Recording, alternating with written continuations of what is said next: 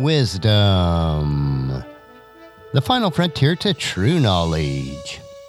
Welcome to Wisdom Trek, where our mission is to create a legacy of wisdom, to seek out discernment and insights, to boldly grow where few have chosen to grow before.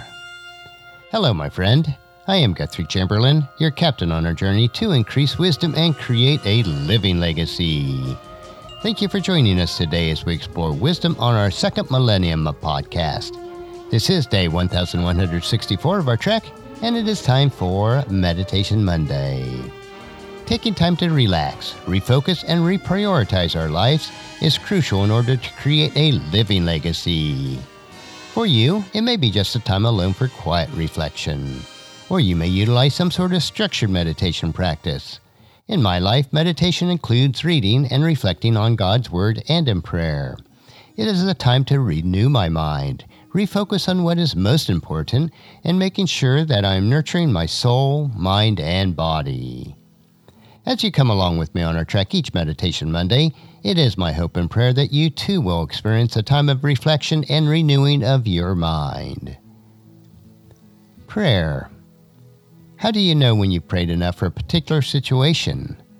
How many times do we need to ask God for something we desire or for the care and concern of loved ones? What does the Bible teach us about continuing to pray?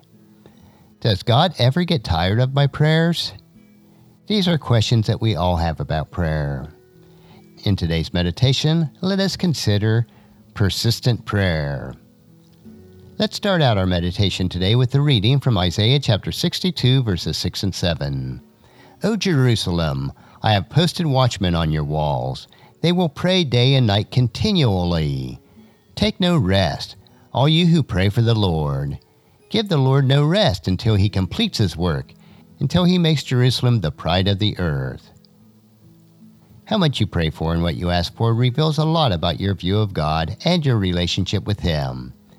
Generally speaking, the more capable and kind you think He is, the more you desire to pray, and the more that you will pray honestly, boldly, and expectantly.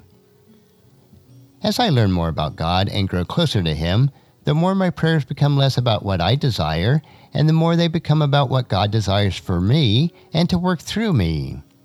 God encourages us to keep praying until His answer is clear to us. He desires us to keep engaging with Him in prayer. As the verses we just read suggest, we should take no rest and give the Lord no rest until He completes His work through us. Of course, we should not ask selfishly, but for what God desires for us. James chapter 4 verse 3 tells us, "And even when you ask, you do not get because your motives are all wrong. You only want what will give you pleasure." God, in his wisdom, does not grant us our selfish desires which would do harm to us or to others.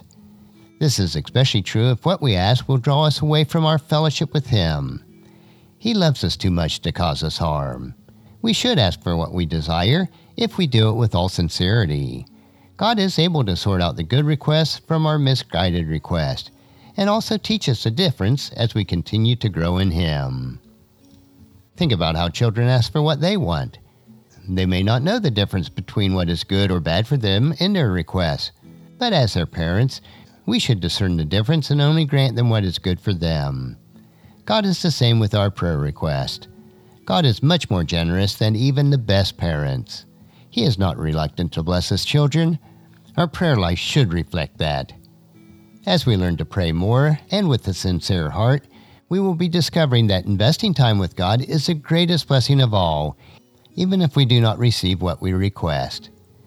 Jesus himself encourages us to keep on praying and communicating with God, and he will take care of the answers. Matthew chapter 7 verses 7 through 11.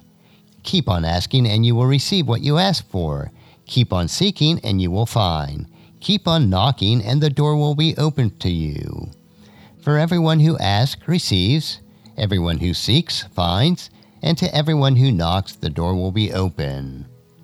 You parents, if your children ask for a loaf of bread, do you give them a stone instead? Or if they ask for a fish, do you give them a snake? Of course not. So if you, as sinful people, know how to give good gifts to your children, how much more will your Heavenly Father give good gifts to those who ask Him?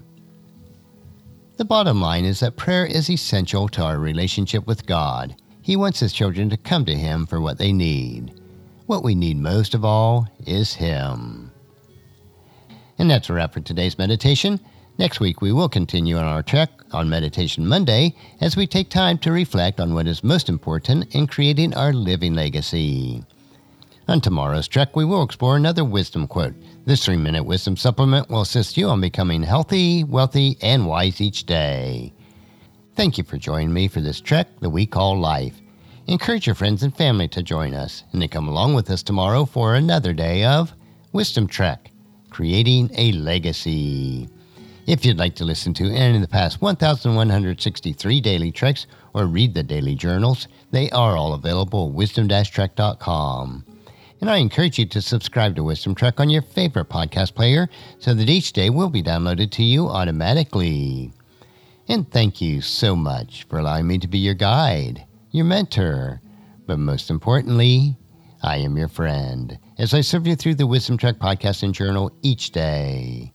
And as we take this trek of life together, let us always live abundantly, love unconditionally, listen intentionally, learn continuously, lend to others generously, lead with integrity, and then leave a living legacy each day. I am Guthrie Chamberlain, reminding you to keep moving forward, enjoy your journey, and then create a great day every day. See you tomorrow.